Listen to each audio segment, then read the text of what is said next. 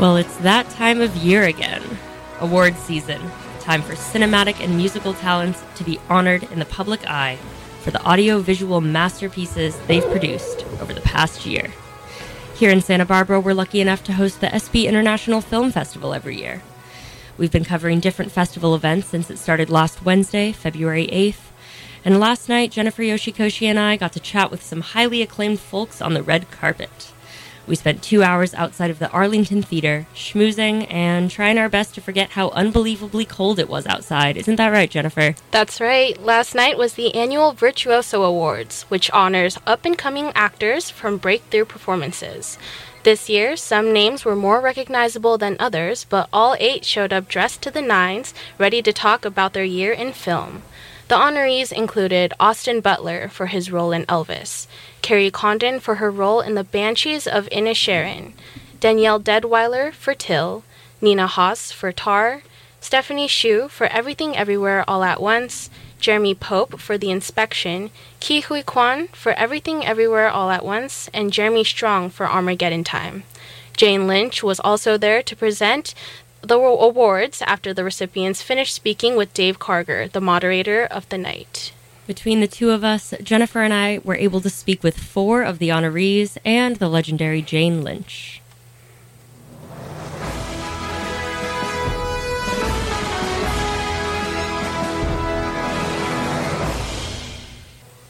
Jane Lynch strutted down in a lovely bell bottom pantsuit. You could tell how excited she was to be there, and what she told us only reinforced that. She moved to Santa Barbara two years ago and feels very connected to the town already. I feel like it's kind of my festival. You know, I feel kind of a sense of um, civic pride being here. And I've, I've been to this festival a lot, and it's also always very laid back, very um, Santa Barbara. Yeah. You know, it's very kind of beachy, and it's a place to go where you can let your hair down and. Uh, in the beautiful uh, theaters, you know, like look at this gorgeous Arlington with the beautiful Spanish arch- architecture. That's Santa Barbara, and I love that. What part of Santa Barbara are you from? Uh, I, am just around here. Around I'm not going to give you my address. No, I, uh, I actually so close. live in. Um, I, I'm from Chicago, moved to LA, and now we've been living here for two years. We spoke to the well-spoken Nina Hoss next. She was awarded for her role in Tar, a film that follows the story of a composer-conductor played by Cate Blanchett. Hoss started her career in German cinema, and we asked her if it feels any different working on an American film. Well, you know, the, the, the, good thing is that Hollywood likes to come to Europe. so I've never really worked here because everything I've done, we've been shooting in Europe. So it, the, the only, the, the, I think, you know, when it comes down to the actual work, there's not such a big difference. We all work on scenes in the same way, on the characters, on preparation. That, that is all similar. But I think it's the scale the productions are bigger, uh, you know, and uh, and and uh, but, but, this one, for example, reminded me the way Todd worked was was something that I felt very familiar with, and. Um, but at the same time, again, if you're next to Cate and Todd Field is your director, it's an incredibly new and amazing experience, you know, because it's um, they just know what they're doing and so you feel very at ease and calm and um, inspired, and that's just the best. In the film, Hoss and Blanchett are in a queer relationship. That's led queer audiences to deem Blanchett a lesbian icon, to which Blanchett has publicly shared her appreciation for. We asked Hoss what her thoughts were on being a part of a film that's being celebrated by the queer community. I think it's lovely. I think it's perfect. I mean, uh, because you know what what Cate and I always said when I read the script, it's not really an issue, and I think sexuality shouldn't be an issue. You know, we love, we fall in love with each other, uh, no matter the gender. You know, and um, that the, this couple is portrayed in that way that you don't talk about it, that it's not something that people wonder about or when it's just the way it is and it's normal and it's uh, you, you, yeah and and so I, I, I think it's wonderful that the queer community embraces this film and I think Cate is very happy about it too. After Hoss, the elegant Danielle Deadwyler made her way down the red carpet.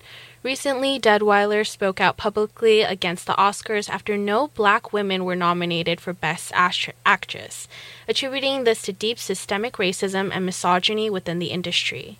We asked her if she wanted to say anything related to those recent comments, and she said not particularly. She added that she thinks those questions should be answered by the privileged people in power of those organizations. However, she did emphasize to us the importance of community and connection on a set and moving and flowing with the the camera department, the grips. You want to be talking with the PAs and the, you know, like that's the joy. Uh, all of them are a part of the work that you make, and that energy goes into the celluloid and comes out on the other end for everybody to enjoy, to be moved by, and um, that's what I did. Austin Butler strolled right toward us down the red carpet next, bringing lots of charm and direct eye contact with him. We talked about his journey through so many different roles over the course of his career, from the likes of Zoey 101 and the Carrie Diaries to now Elvis. The, the interesting thing is that it only ever happens one day at a time. You know, so you just you're just tackling whatever it is that's in front of you that day. Um, so it's in moments when I end up in interviews and I'm talking about the experience that then I suddenly go, oh yeah, I went through that. I and suddenly I remember things that I did in the past. So yeah. Uh, I've been thinking retrospectively a lot recently, and I just uh, I remember all those times that yeah. that uh, I was I was going after things that, and, and, you're just trying to do your best every every time. So um, I just feel really grateful to be here now and, and to be able to work with the people that I'm working with now. And finally, we closed out the carpet with the gorgeously gowned Stephanie Hsu. We talked to her about her representation in Everything Everywhere All at Once and in real life as a queer Asian woman. I only want for the world to be as colorful, wild, open, queer as humanly possible. I want everyone to feel like they belong, and so I feel really lucky to get to be a character that represents a community that I simply did not see when I was growing up. There's so many people in my family, even who I feel like weren't even allowed to ever come out because that just was not available to us. So I'm proud. I'm like, that's that's it. Tonight, the film festival will host the Cinema Vanguard Awards, honoring Colin Farrell and Brendan Gleeson at 8 p.m. Tomorrow night, you can catch the Outstanding Directors of the Year panel, also at 8 p.m. Both will take place at the Arlington Theater. The Santa Barbara Film Festival closes this Saturday, February 18th, also at the Arlington Theater, with the U.S. premiere of I Like Movies, a film that follows a 17 year old cinephile as he works at a video store and forms a complicated friendship with his older female manager.